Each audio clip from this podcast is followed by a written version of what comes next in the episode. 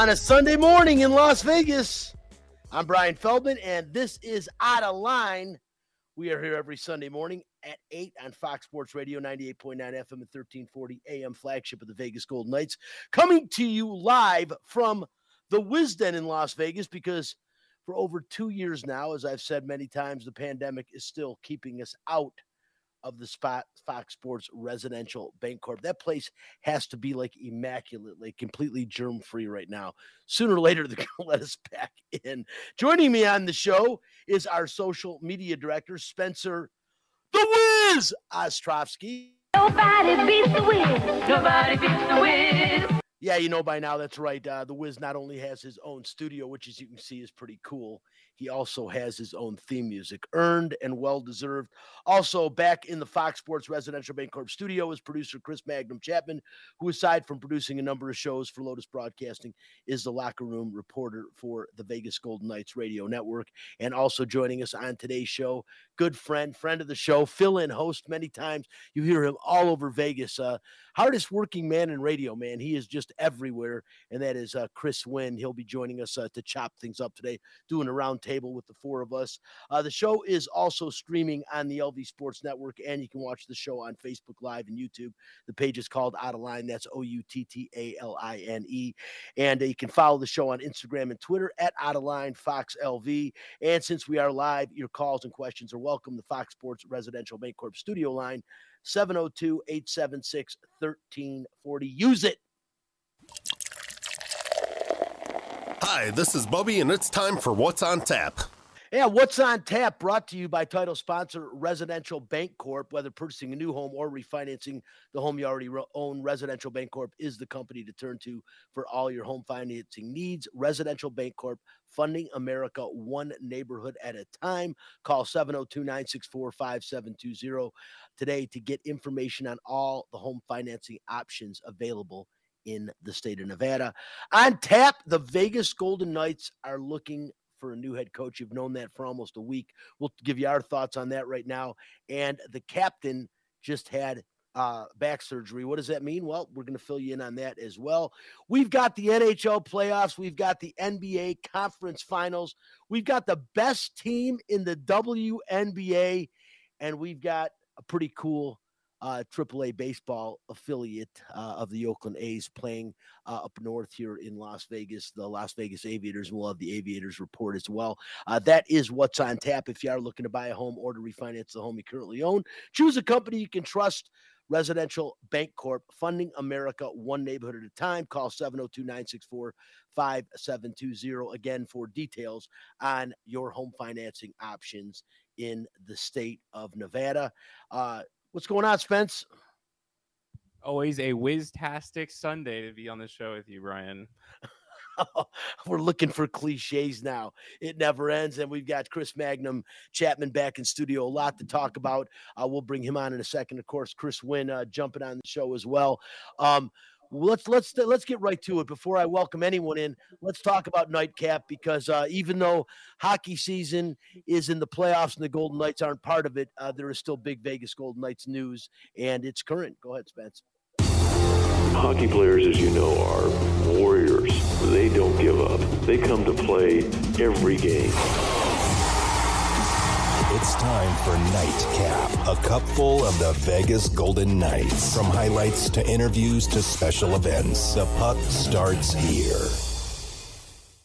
Here, and I'll bring you all in. Uh, Chris, I'll start with you. First of all, man, thanks for uh, getting up, joining us on a Sunday morning. Hardest man working in sports radio. Every time you turn on the radio, a lot of times you'll hear him now on KSHP with Brian Shapiro um, on Pushing the Limits. Love hearing you there. Ken Thompson, you hear over on his show as well. A lot, Chris. Appreciate you again taking the time out. Vegas Golden Knights fire Pete DeBoer. Pete DeBoer. I'm not overly surprised at the move. I said that if he did come back next year, he was going to be on a really short leash. I still feel that way for Kelly McCrimmon too. Although you got to have a fall guy, and even though 500 uh, injury games missed, basically, if you look at uh, players this year, what the Golden Knights went through, no other team has ever made the playoffs when they have faced that kind of issue. Obviously, injury is a big part of it, but um, DeBoer the scapegoat. Chris, good or bad move?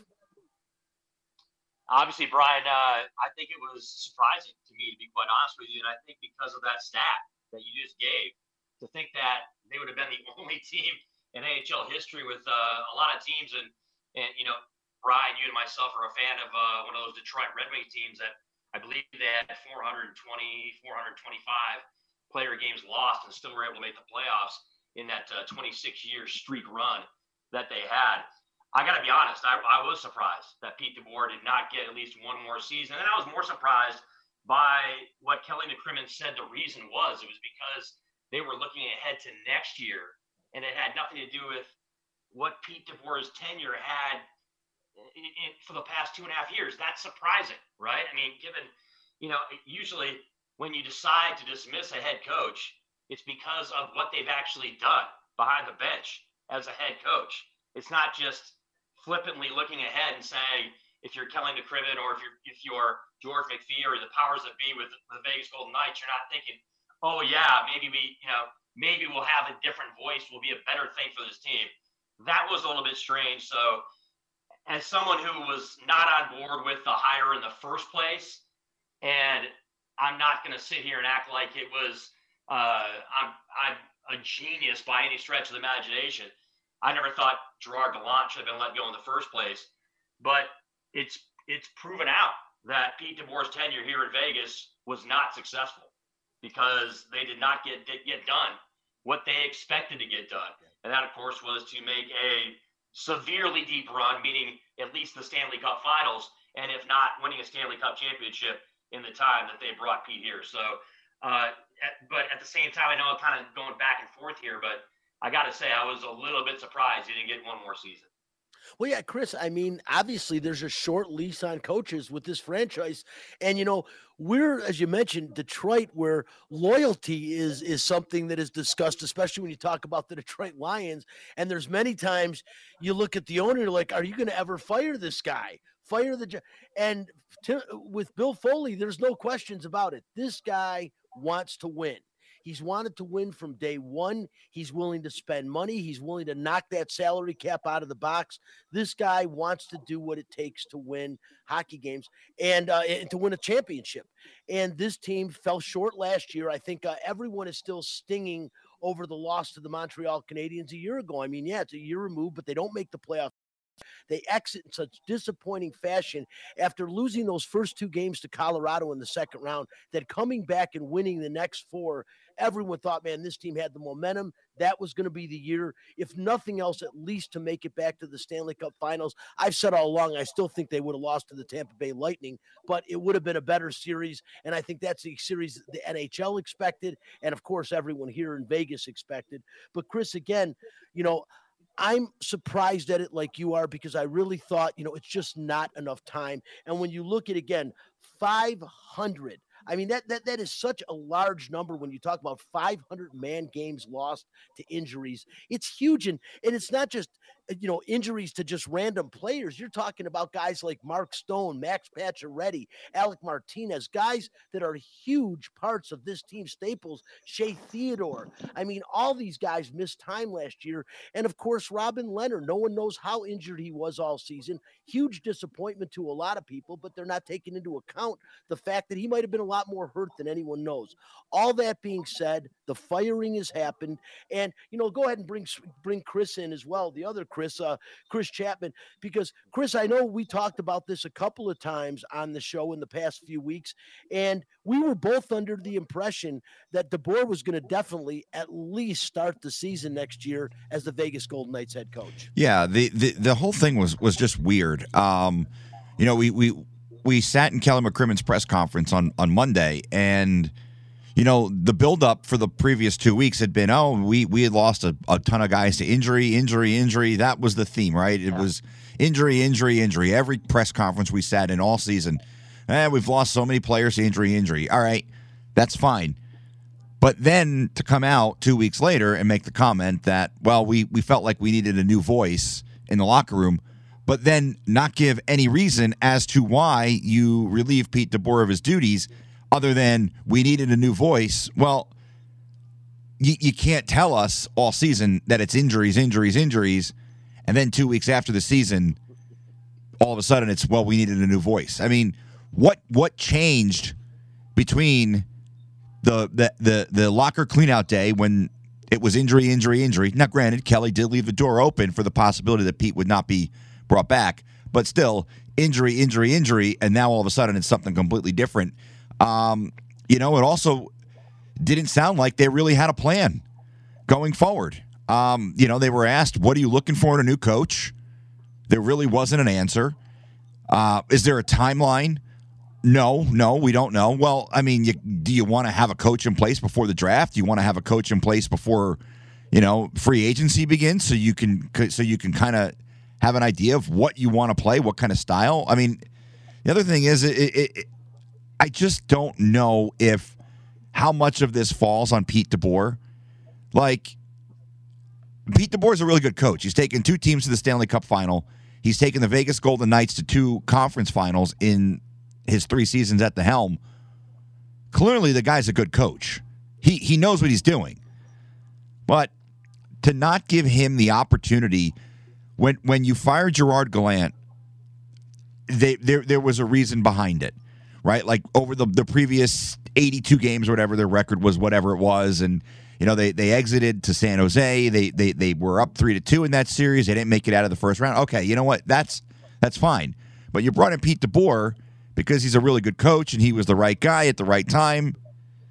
And now you you, you kind of pull the rug out from under him is, is kind of the way I'm I'm looking at it. I don't understand the the, the um Brian. I'll, I'll be honest. I I don't know if this makes them better. I mean, we have to see who they hire. Um, you know, I mean, I, I my guess is it's not going to be Barry Trotz. So the question then becomes whatever coach you hire outside of Barry Trotz, who's a better coach than Pete DeBoer? Like, if you hire some up and coming assistant, is that really a move that that says, yeah, he's better than Pete DeBoer? If you hire a guy who's never been to a cup final, is he better than Pete DeBoer? I mean, obviously, there's a lot of names out there, good coaches. Uh, Mike Babcock, of course, you guys being Red Wing fans would would know Mike. Um, John Tortorella, you know, obviously Barry Trotz, who knows, maybe Bruce Cassidy's out in, in Boston. There, there, there's a lot of unknowns that will take place between today and the day the Golden Knights hire their coach. But are you really stepping up from Pete DeBoer if you hire someone who's never been to a cup final? If you hire someone who who's never won a Stanley Cup? Like, like I, I, I don't know, Brian. We'll have to see. I don't know where this leaves the team going forward. What I what I do know is that I I, I don't really. I'm just to say I don't buy the reasoning behind uh, uh, Pete DeBoer being relieved of his duties. Like I just there has to be more than we needed a new voice. Like there has to be something else, and the team's just not telling us. And and to me, that's the frustrating part because you know Kelly gets up there and he says, "Well, I'm not going to say anything bad about Pete DeBoer." Well, you just fired the guy. So. So, so I don't, I don't Isn't know. that the ultimate voice right there? Yeah, that's yeah, the yeah. Ultimate That's that's the decision. ultimate. I'm not going to say something bad about the guy. You fired him. Exactly. Seriously. So- you know, Chris, I, just just interject real quick. You know, I um I echo your sentiments completely, and you know, I I was very surprised at the move, but you know, is it Kelly Kelly McCrimmon just doing a bailout right now to take the attention off him a little bit? Uh, because again, I think there's a really short leash on him. I mean, the bottom line is Bill Foley is like beyond no nonsense, and he is just to him he doesn't care that 500 man games were lost last year. He feels this team should be in the playoffs. He feels he has some of the top talent in the NHL, which he does. But to get all these guys, they've got to be healthy and playing together. And I think whoever comes in, the expectations are going to be through the roof on this guy. There's a lot of guys out there, as you mentioned, Chris. Yeah, I don't think Trotz is going to be the guy. But just uh, recently, what about Rick Bowness, who just came on the market? Uh, he announced uh, Friday that he's going to be leaving the Dallas Stars.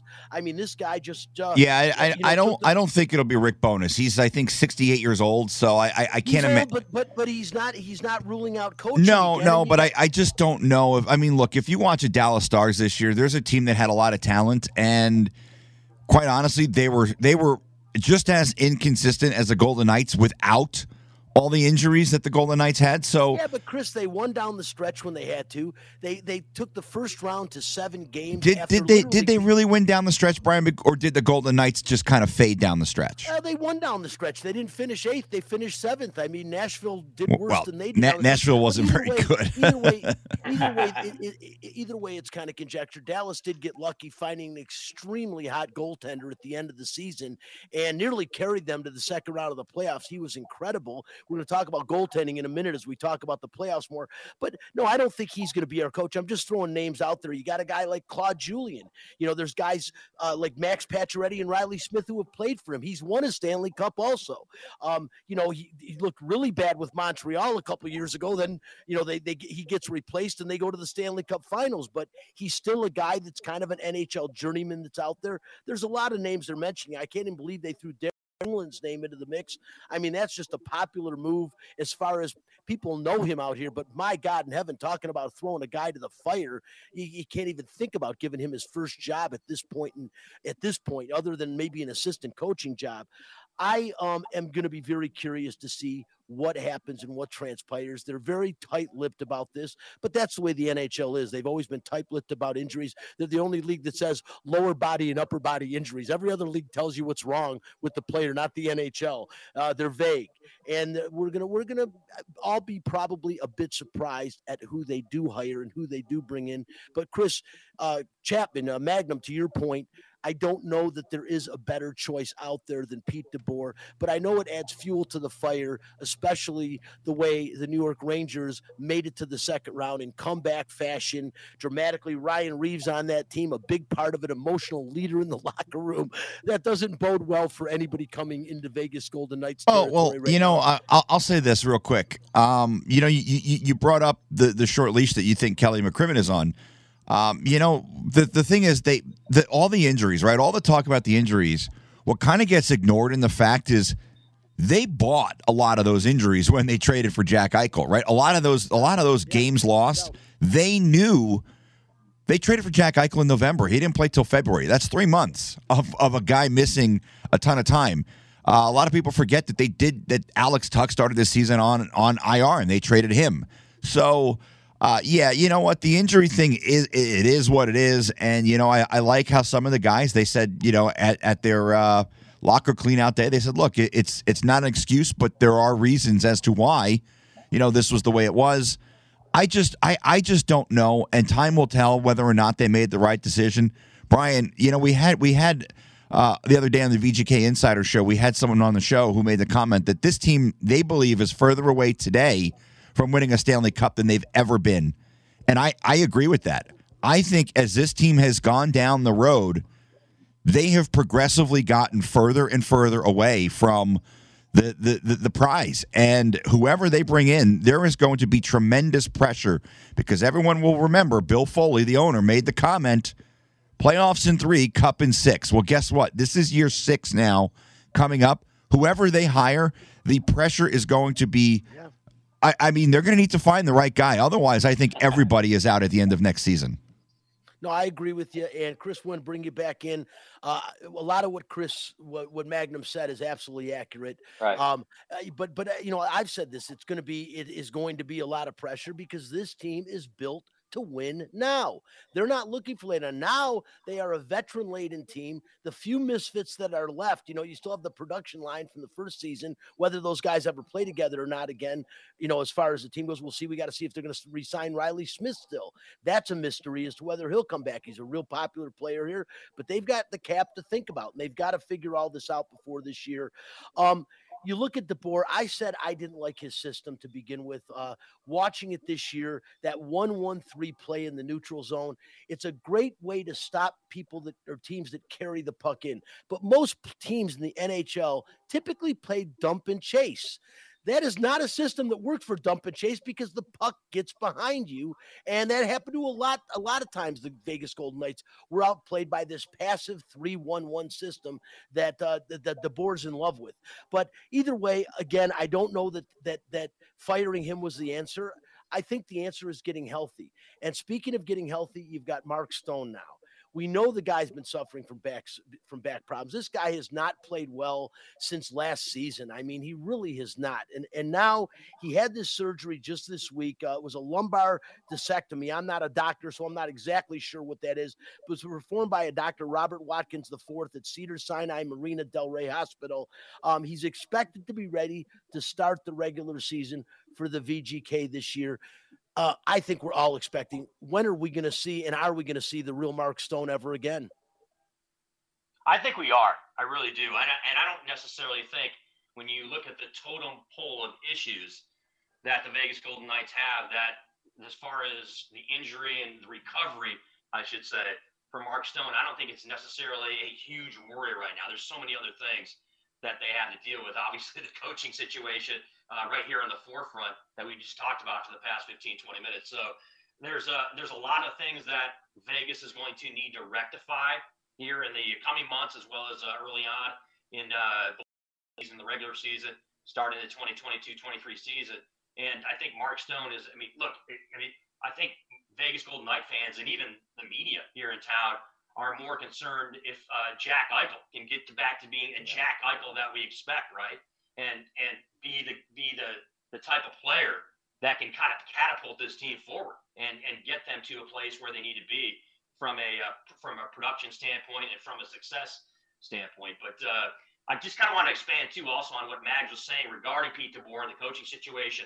I think there's a lot of you know we we hope the grass is greener on the other side when you're looking at the coaching situation. You guys brought up a lot of names of, of possibilities that could end up here. There's a couple others that also could end up here. Guys like Rick Tocchet, possibly even Sean Tortorella has been talked about as well too. Uh, and and uh, even Joel Quenneville, if they're they're able to kind of you know skirt all the you know get get around and uh, wreck and uh, and relieve all the issues they have as far as off the ice with him. Yep. And so there, I mean, there's a lot of names out there. But to Mags's point, are they better coaches necessarily in this place here in Vegas than Pete DeBoer was? And I don't know the answer to that question. I don't, and I, I think a lot of even even the the hockey minds, the the the, the higher up brass with the Vegas Golden Knights, i.e., obviously Kelly and uh, and uh, you know and and uh, McPhee, you know, I, I don't think they know either yet. So I think that's why there's so much apprehension and so so many question marks regarding who they are looking to hire as the next head coach. And I mean, let's be honest, guys, that's going to be a big part of what uh, happens moving forward, Brian, regardless of Mark Stone and his recovery and uh, the rest of the personnel on this team from a injury standpoint. You know, just That's to going to be interesting when it all pans out. You know, there'll be a coach in place, but regardless of all that, this team is still built to win now. And when Chris said, you know, they may be as far away now as they ever have been from a, a, cup contending team, he's right. And you have to base that on the record and their play on the ice. And, you know, Chris said something at the very beginning of the season. I'd love to go back and get that. And we talked about them in the preseason. And Chris was saying, man, watching them in the preseason and watching them even at practice, he was a little disconcerted about it. He was like, wow, they, they just don't look that good. And, you know, is the preseason going to be indicative of the way they play in the regular season? It turned out that that was a really accurate statement early on by Magnum because really their preseason play did spill over to the regular season, regardless of the injuries. And even when they they did have most of the guys back, you know, at the end when they had to win, they couldn't. And what was so discouraging to me, the most discouraging thing is when a team takes a lead in the NHL into the third period You've got to win those games when you're up one or two goals. And the Knights lost a ton of those down the stretch. That is indicative of a bad hockey team or a poorly coached team, whichever way you want to look at it. Now, again, at the end of the day, the players on the field or on the ice have to do their job and get the job done. You can draw up all the plays in the world. You can come up with the best game plans there ever were as a coach, but you have to execute during the games. The Golden Knights failed to execute, especially when they needed to down the stretch, when they kept having opportunity after opportunity to get back in the playoff chase, and it's like they didn't want it. And and again, you know, as we talk about all these situations, we're we're gonna and we're not gonna beat this up anymore today because we have destroyed this con this conversation about goaltending. But Yeah. goaltending is something that else is going to have to be addressed. Ronald, Robin Lehner is going to get fixed. He's going to get his surgery, get better.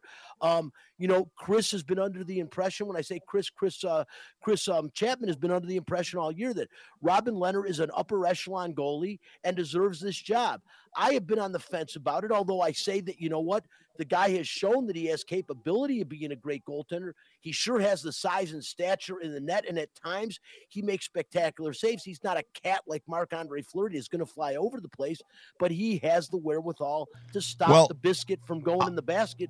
As good as most of the goalies in the league, he just doesn't do it consistently. Two Was things. that Two, because of injuries this year? Well, I think we're going to get an opportunity to find out next year because although I don't want to say it anymore, I'll be wrong about another prediction. I think Robin Lehner will be here to start the year and will be an, originally the starting goaltender. I think Lorenzo Brossoit will be the guy on the outs because Logan Thompson played so well. I think he's earned the chance to be the backup goaltender, not necessarily to compete for a starting job. I think if you go into the season with Logan Thompson as your number one, you, you're going to have a lot of questions and some head scratch. I don't think he's ready to take on that role yet, but I think he's definitely ready to be a number two goaltender in the National Hockey League. Guys, let's talk about the playoffs here real quick going on. It is exciting. I love this year the playoffs. It was nice to see the Edmonton Oilers finally get over the hump and get to the second round. Although getting by Calgary is is, is proving to be a very formidable task for them. Um, and Colorado, you know, they they they kind of at the end of the season they sputtered a little bit. Some injuries with Landeskog and and and you know even MacKinnon seemed to tail at the end of the season. But here they get into the postseason and they're looking like they're going to have no problems. St. Louis, a huge, huge loss yesterday with Binnington. You don't know how long he's going to be out. Um, I don't think it was a dirty play at all. To me, that was a hockey play. I can't even believe I heard he threw a he threw a bottle at uh, the guy that hit him at the end of the game yesterday. But uh, Mags, I'll bring you in real quick to talk about this. Um, you know, really unfortunate when you see a guy like Binnington go down, a guy that uh, took this team to the Stanley Cup Finals a couple of years back, lost his job, got it back in the postseason, and was really starting to play lights out hockey. And yesterday, when they made the change, it was a different hockey team. Yeah, un- unfortunately, you know, it, it's weird, right? Ville Husso started the playoffs as the number one goalie for the St. Louis Blues. He was fantastic during the regular season, put up some some really really good numbers for the Blues, and uh, he was really good in Game One against the Minnesota Wild. Unfortunately, Marc Andre Fleury was not very good in Game One for the Minnesota Wild, uh, nor was he very good for the Minnesota Wild at all in in the playoffs. Uh, but yeah, Ville Husso started for as the number one guy for St. Louis. He lasted three games. They lost two of those three. Craig Berube, a, a brilliant coach, a, a guy who came on as an interim coach actually and won the Stanley Cup as an interim coach. Um, so uh, he he knows what buttons to push. He he knows exactly what he's doing. He makes the switch to to Jordan Binnington, who was really really good as you said. Um, you know, especially in that game one where where the Avalanche had over 50 shots and Binnington saved almost all of them. Um, so it, it it's it's it's a crusher for St. Louis because I felt like they were I I predicted they would beat the Colorado Avalanche. Um, you know, I'm not sure now, Brian, because I, I I liked Ville Husso, but he has not been good in the playoffs. And you know, for St. Louis, if he's the guy going forward, I I don't like their odds. No, I think I think they're hurting. Tough physical series, a lot of fun to watch. All the series left in in, in both sports. I'm enjoying. Uh, basketball's kind of blowout. We'll talk about that in a minute, but I'm really enjoying this. Got a bunch of games today, man. Today is a day, a day of sitting at home. You got the PGA, uh, the the final round of the PGA Championship, which we'll talk about in a bit too, and three NHL games today, which I'm looking really forward to. Uh, this Colorado game, as I said, if you didn't see the beginning, Sam Girard, man, what a wicked hit. He's out for the rest of the year. I think he broke his collarbone. It looked like he got his. I thought it was going to be a concussion, and and I think he broke his collarbone as well. But this team is really geared uh, this year to win the Stanley Cup. They've played that way the majority of the season, and right now they're playing great. Guys like Cale Makar, man. I mean, you're talking about watching up and coming superstar in the National Hockey League. This guy's as good a defenseman as anyone out there, and I, I really like seeing what's going to happen. The other series, Chris, Wynn, we'll talk to you about this one. Um, being that uh, you know we have familiarity with uh, the other conference a little bit more now. Um, you know, I was really excited about the Rangers making that the way they made the run to come back, get themselves back in the series, and then have the wherewithal to win it uh, in game seven to get to the next round. And I think losing that overtime game really hurt them. And now I don't know that they can make this comeback. Huge game three today in Calgary. But but do the Rangers have enough to get back in it, Chris, and to win the series? I think they do, but they're going to need a lot of help, particularly on their blue line. I mean, look, Adam Fox is a guy who's been big for them, uh, particularly here in the playoffs early on. But uh, you're going up against a Hurricane team, what 116 points in the regular season. And uh, when it comes to Stanley Cup playoffs, it's about the big moments, right? It's about the guys that step up in the big moments. And uh, of course, Brendan Smith had that shorthanded goal that gave that gave the Canes the lead in that in that game, and they you know they had a one on one nothing lead uh, versus the Rangers in that game, and that, that was just huge. So, uh, you know, if, if you're get if you're getting guys like uh, like uh, Teravainen going and and uh, the the other offensive explosive guys for Carolina, then it's going to be really tough for uh, Gerard Gallant, Ryan Reaves, and uh, this New York Rangers team to I think keep pace because I really do believe that that both right now, as of right now, I mean, look, obviously the Florida Panthers had a ridiculous regular season record. Uh, with uh, 122 points. But right now they are uh, getting it handed to them by their Florida rival there in Tampa Bay. Right now, I think it's uh, it's clear cut to me when it comes to Eastern Conference that both the Hurricanes and the Lightning look like they're uh, steamrolling right towards each other. Yeah, I would agree. I mean, I mean, the Hurricanes had such a good regular season, and and and this team is big. They're strong, not only physical, but they're so gifted as well uh, offensively. They're going to be a real tough out. The Florida Panthers, again, I would normally say I'm surprised, but this is that Tampa Bay Lightning team that in the postseason and Magnum. They turn it on like there is no tomorrow. Every year they do this. They have the guys that just understand how to win. And they've got, you know, you can argue that he's the best goaltender in the National Hockey League, but if he's not the best, he is right there with the best in the league in today's game. Uh, this Tampa Bay Lightning team has proved again they're going to be a force to be reckoned with. They refused to lose in the first round. Here they are, up a couple of games in the second round. Is this team destined to go to three-peat? I don't know if they're destined to three-peat. I do think it's lining up for them to go to a third consecutive Cup final. Uh, look, here, here's the thing with, with Tampa Bay.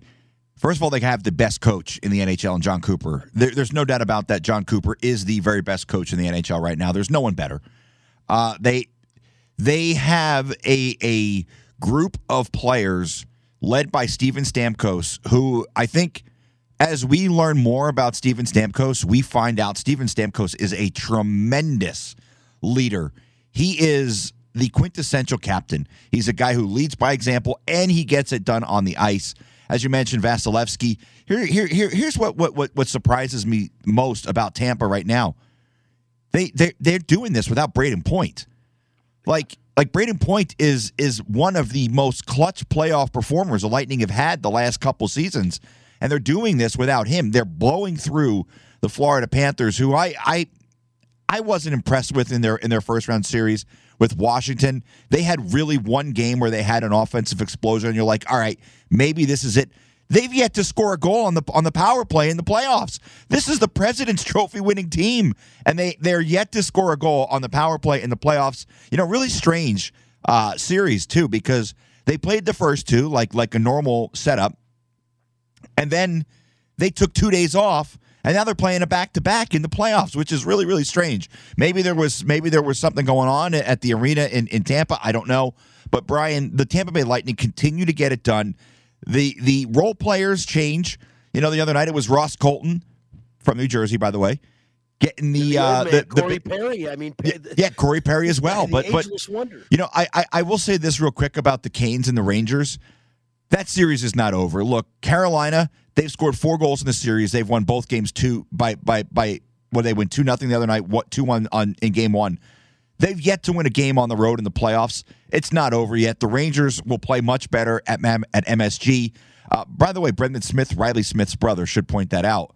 Um, so Carolina's had two guys step up and, and and score massive, massive goals for them, who are are the quintessential role player. Ian Cole, who has going into that game, Ian Cole had won more Stanley Cups than he had goals scored in the playoffs, two to one. Now he's even, two goals and two Stanley Cups. This is a guy who's played for a long time. He's bounced around a bit, but you know what? His name is on the cup twice, and that's really all that matters. But uh, to get back to Tampa Bay, they, they're nobody in the East is beating them, and I think it really shows and speaks volumes just how good the Toronto Maple Leafs were that they pushed this team to the brink of being the team to end the the, the, the opportunity for a three-peat. It's a shame that Toronto had to play them in the first round because I really, really think that the Leafs could have made some serious, serious noise in the playoffs. Yeah, well, you know, the, the, Tampa Bay Lightning is, eh, are just amazing. The guy I don't even mention is Nikita Kucherov, who is one of the best postseason players I, I I ever remember seeing. I mean, this guy just turns up the gas in the postseason. Last year, he did. I mean, to come to pretty much miss the entire season last year, what he did in the postseason last year to lead this team to the Stanley Cup Finals again uh, was nothing short of miraculous. This is a really tough team. I I agree with you, Chris. I don't know that they'll be able to beat who I think the Colorado uh, Avalanche will be in the Stanley Cup Finals, and I think they're going to play the Lightning. And uh, I'll tell you what, uh, I think that's going to be a hell of a series. But um, that's going to be a, a, real uphill battle for the Tampa Bay Lightning this season. But who knows, man? Don't don't count this team out for a second. And the last series that we we haven't really talked about yet, brought brought it up for a second. Uh, Edmonton and Calgary, the Battle of Alberta. I mean, it's pretty cool to see these teams go at it. It's pretty cool to see Connor McDavid with a shot to go to the to the uh, Stanley, you know, to to at least the conference finals this year if Edmonton get over this hump. But um, you know, now down, uh, th- you know, huge game today, I should say. I mean, it, it is a gigantic game today. They're they're tied the series actually one one in that series as it moves over to Edmonton. Um, Chris, do you think uh, Chris Wynn? Do you think the Oilers finally have a shot and Connor McDavid, arguably the best player in the National Hockey League right now, uh, have a shot to finally get over the hump and get to a conference finals? I think they definitely have a shot. This is uh, kind of a wild series, right? You get a lot of uh, football field goals. Of course, especially the first game, of course, with that 9 6 tilt. And then, of course, the Oilers were pretty impressive there with that 5 3 win in game two at on the road at the Saddledome in Calgary. You see, with when it comes to the scoring for both of these teams, you're seeing the leading scorers are both the marquee stars for these teams. Connor McDavid, what, 20 points so far in the playoffs for the Oilers, and Johnny Gaudreau uh, leads the uh, Flames with uh, 13 points. So it's gonna it's gonna be it's gonna come down. I mean, Connor's gonna have to step up big, and and the rest of this Oilers squad is going to have to be able to keep pace because I think the Flames, without question, have more balance and are going to be able to uh, and to be able to light the lamp when they need to.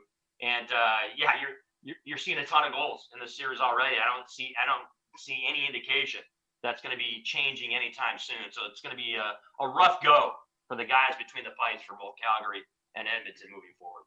Yeah, I agree with you. I'll just quickly, uh, we're going to move on to the NBA playoffs.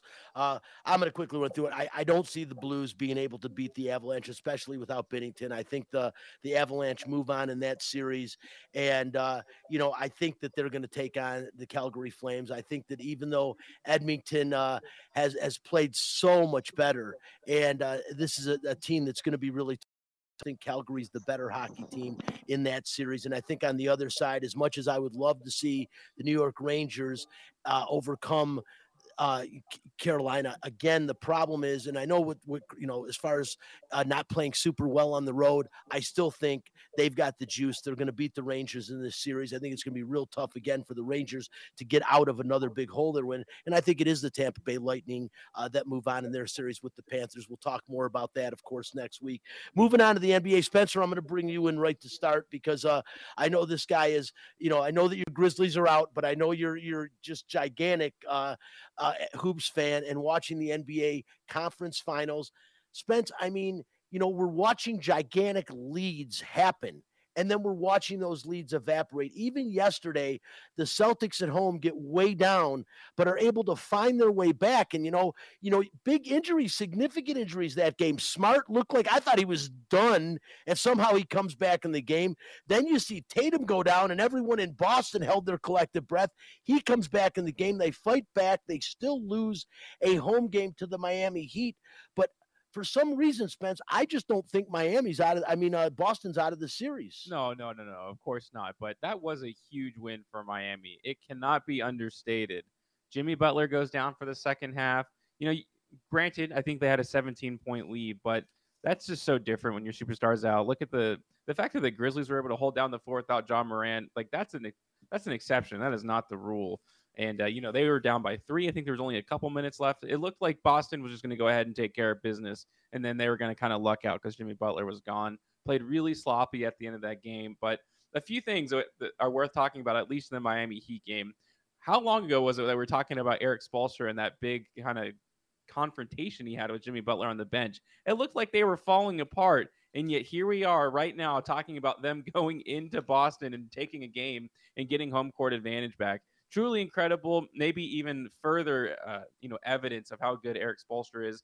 The second thing I want to say about this game is that Bam Adebayo. Yeah. I mean, oh my, the guy seems to have the capability to do this all the time. Why he doesn't do it, I don't know. Now, when Jimmy Butler's out, you kind of have to. You physically have to. There's just you got to shoot the ball and he's shown the ability to you know step out in the mid range and be really dominant in the post and you know he i think he tries to focus too much on being a facilitator but i think you know when push comes to shove they're paying this guy a lot of money and it's not just for the defensive side of the ball if he can play like this and there's no robert williams for the celtics I give the advantage to Miami, even though I think they're a less talented team, interestingly enough. No, you know, I'm not going to disagree with you, Spencer. I think they've got the advantage. Just don't count out the Celtics because I think this year in this postseason, more than any other, we have watched the true emergence of the Boston Celtics as an upper echelon team in the Eastern Conference this year. And that is because one of the best players in the National Basketball Association resides on the Boston Celtics. And we got to start talking about Jayson Tatum when you're talking about the best players in the league because this guy has really stepped up and he has proven he is an absolute superstar at this level and is capable of carrying a basketball team. Although, when it comes to Miami, one of the things you didn't mention about the Heat, you know, the importance. And even though he only had 11 points, Kyle Lowry coming back after four games, that is a big, significant, uh, a significant guard they need. You saw how much he helped the Raptors win the NBA title a few years ago. This is a star in the NBA as well.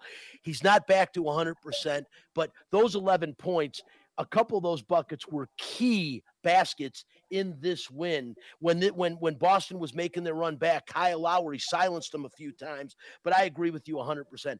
Bam Adebayo, to me, is the X factor with this Miami Heat team. I don't think the winning team is going to come out of the East. I still think somehow Golden State's going to end up winning the NBA title. I don't know why, but I think that's what we're going to see this year. But I'll tell you what, if Bam Adebayo plays like he did every night last night. And Jimmy Butler is okay because I know Jimmy Butler has had that knee inflammation. It hurt him in the first round and it took him out of the second half. Jimmy Butler's going to have to be okay. But Bam Adebayo has double doubles every night, Spencer. The Miami Heat can win the NBA title. And I'll tell you what, as great as Jimmy Butler is, as great as Bam Adebayo is, again, we have to start really talking about Erik Spoelstra as one of the great NBA coaches of all time. People always say, well, he's got superstars. That's how he's done it. This guy has been one of the best plug and play coaches in the NBA. And still, he is just not talked about when you talk about the great coaches, and he is one. And it's time he started talking about that.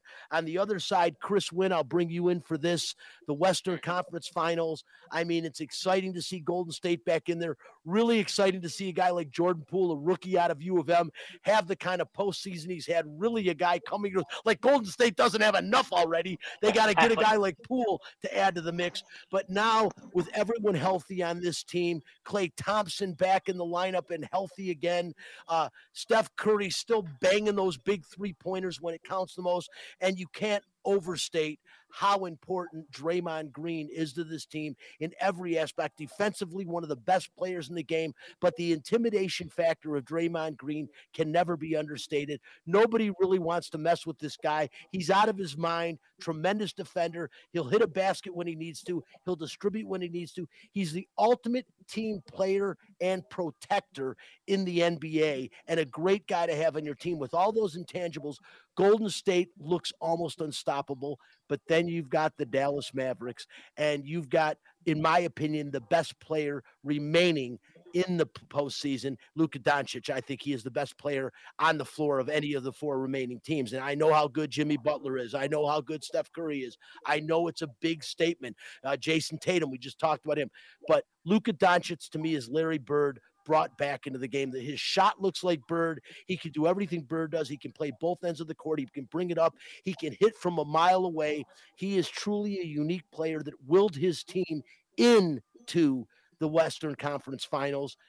Does Dallas have what it takes to potentially beat Golden State, or is this series done already? Yeah, I got to say, it's got to be pretty scary and not good for the Dallas Mavericks and their faithful that they get out to that big lead, obviously, in their last game, uh, shooting basically, what, 46% from three, where they're just knocking down threes left and right.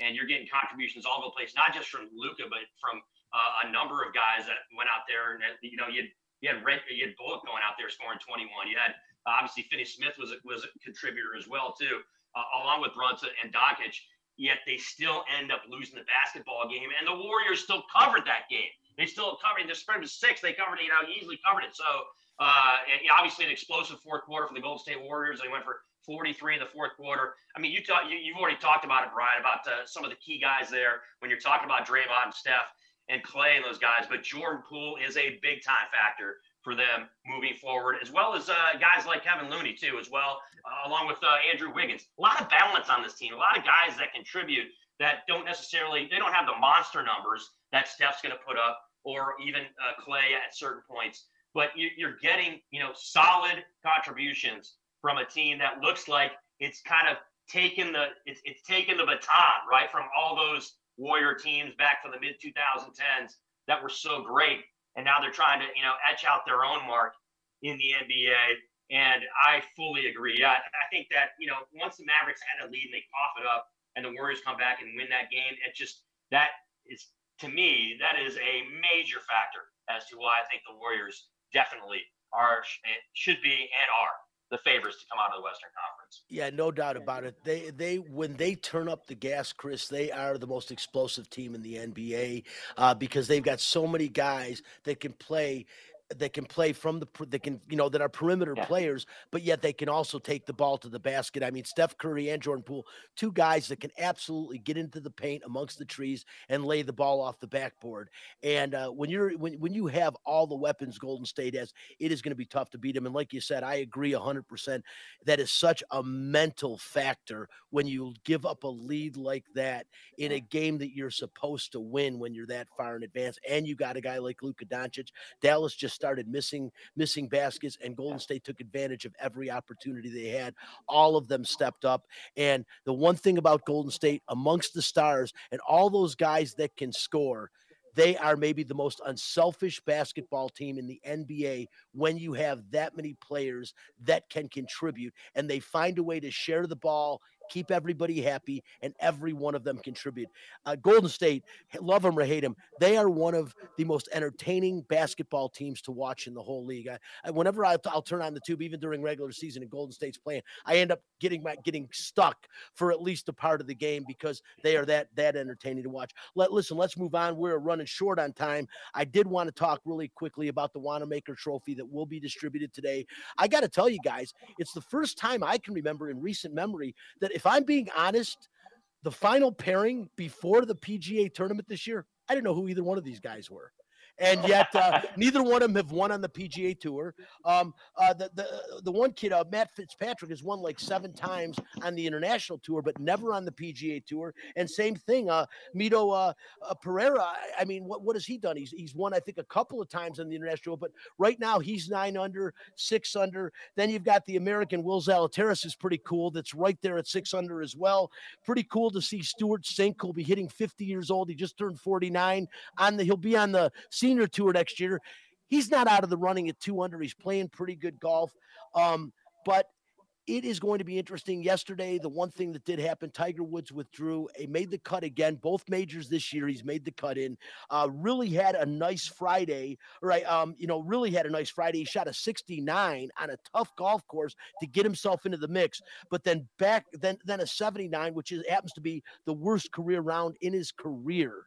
Um, it was bad and he was not. You could see him laboring yesterday when they kept cutting to him. The knee is definitely bothering. It is still nothing short of miraculous. The dude's even playing golf, let alone playing it competitively at the highest level. Uh, he, you know, he says he's going to try to play in the Masters and the British Open. I think that's kind of why. Also, he didn't uh, play today. Maybe he could have, but he's like, I got I got 25 days before the U.S. Open. I got to get myself healthy. It's miraculous to see him on the course. But uh, Chris, I'll ask you, um, do you do you think we'll ever see? The Tiger Woods we saw before. I mean, we see moments, but the deal is you can't ride in a cart on the PGA Tour. And I just think that by day three, walking 18 holes on these challenging PGA courses, man, there's just no way we're going to see this guy. Maybe he'll win a tournament or two again in his career, but to compete in these majors and have to walk the courses that are so brutal, I just don't see how he does it again. I'll tell you, Brian, Wiz, and Mags, it was just it was it was hard to watch him yesterday try to actually power through that because he was obviously laboring on that leg and it was really an issue. So I would, I, you know, look, I, I really have stuck my foot in my mouth a number of times thinking that Tiger Woods, his career was pretty much done when it came to competitive golf. And then, of course, what he was, he was able to do last year was just miraculous. So it's tough for me to say absolutely has no no chance to come back and be competitive. But right now, it does not look positive whatsoever. But talking about today, you pointed it out. It's going to be very intriguing here in the final round of the PGA Championship because not just Pereira and Zalatoris and Fitzpatrick, but also Cameron Young, the yeah. top four guys, never won on United States soil. They've never won a tournament on United States soil. And this isn't the Farmer Insurance Open, guys. This isn't just Bay Hill. This is a major. Okay, this is the PGA Championship. So if one of these four guys ends up knocking out a victory here today, it's going to be pretty cool to see kind of the reaction. Now, the other guys that are right there in, in the mix when you talk about Bubba, you brought up Stewart Cink, obviously, Brian, and Justin Thomas and Chris Kirk and these other and Abraham Ancer. These guys have one, so it's not going to be as as uh, it's not going to be as fun. But if the if the top four end up getting it done, it's going to be pretty cool to see. Yeah, depending on the conditions, man, they started getting more and more brutal as the day went on. And then late in the day, they warmed up a bit, but that is going to affect you. This is a really challenging golf course. It's amazing to see scores as low as we have on a course that can be, you know, as as tough as Southern Hills Country Club. You know, there's been, I think this is the fifth PGA played there. There's been a U.S. Open there. It is tough, but uh, amazingly, the last PGA that was played there was 2007. You know, won it Tiger Woods won in a two shots over. I believe it was Woody Austin yes, over two shots, but that that's crazy. Real quickly, go ahead and hit fact this, fence before we run out of time. Facts this. If you don't like the facts, take your ass back to bed. Fact this. After seven games, the Las Vegas Aces have the best record in the WNBA. This is the year the Aces give Las Vegas their first professional championship. True or false, starting with Chris Wynn, who's attended uh, most of the home games so far this season. Chris, how good is this Aces team? How much of a difference is Becky Hammonds making? I know Bill Laimbeer was there yesterday, but how much of a difference is she making as the head coach this year? She's making a noticeable difference, guys. And even Bill Laimbeer acknowledged that on Thursday night. You know, the night that he, the retirement ceremony for Big Bill, he was pointing out how, you know what, maybe this is a great thing for the Aces. In my opinion, yes, I think they do actually get Las Vegas from a professional championship over the hump this year. This team right now is clearly the best team right now in the WNBA. You're seeing the play of Kelsey Plum. You're seeing the play of Jackie Young, who's really come into her own as one of the better players now in the WNBA, not just on the Las Vegas Aces, but in the entire league. And it does look like the chemistry is really solid with this team. And they've been pretty much unstoppable with one hiccup throughout the regular season. So I do like their chances, Brian, Wiz, and Mags, to get it done here in 2022.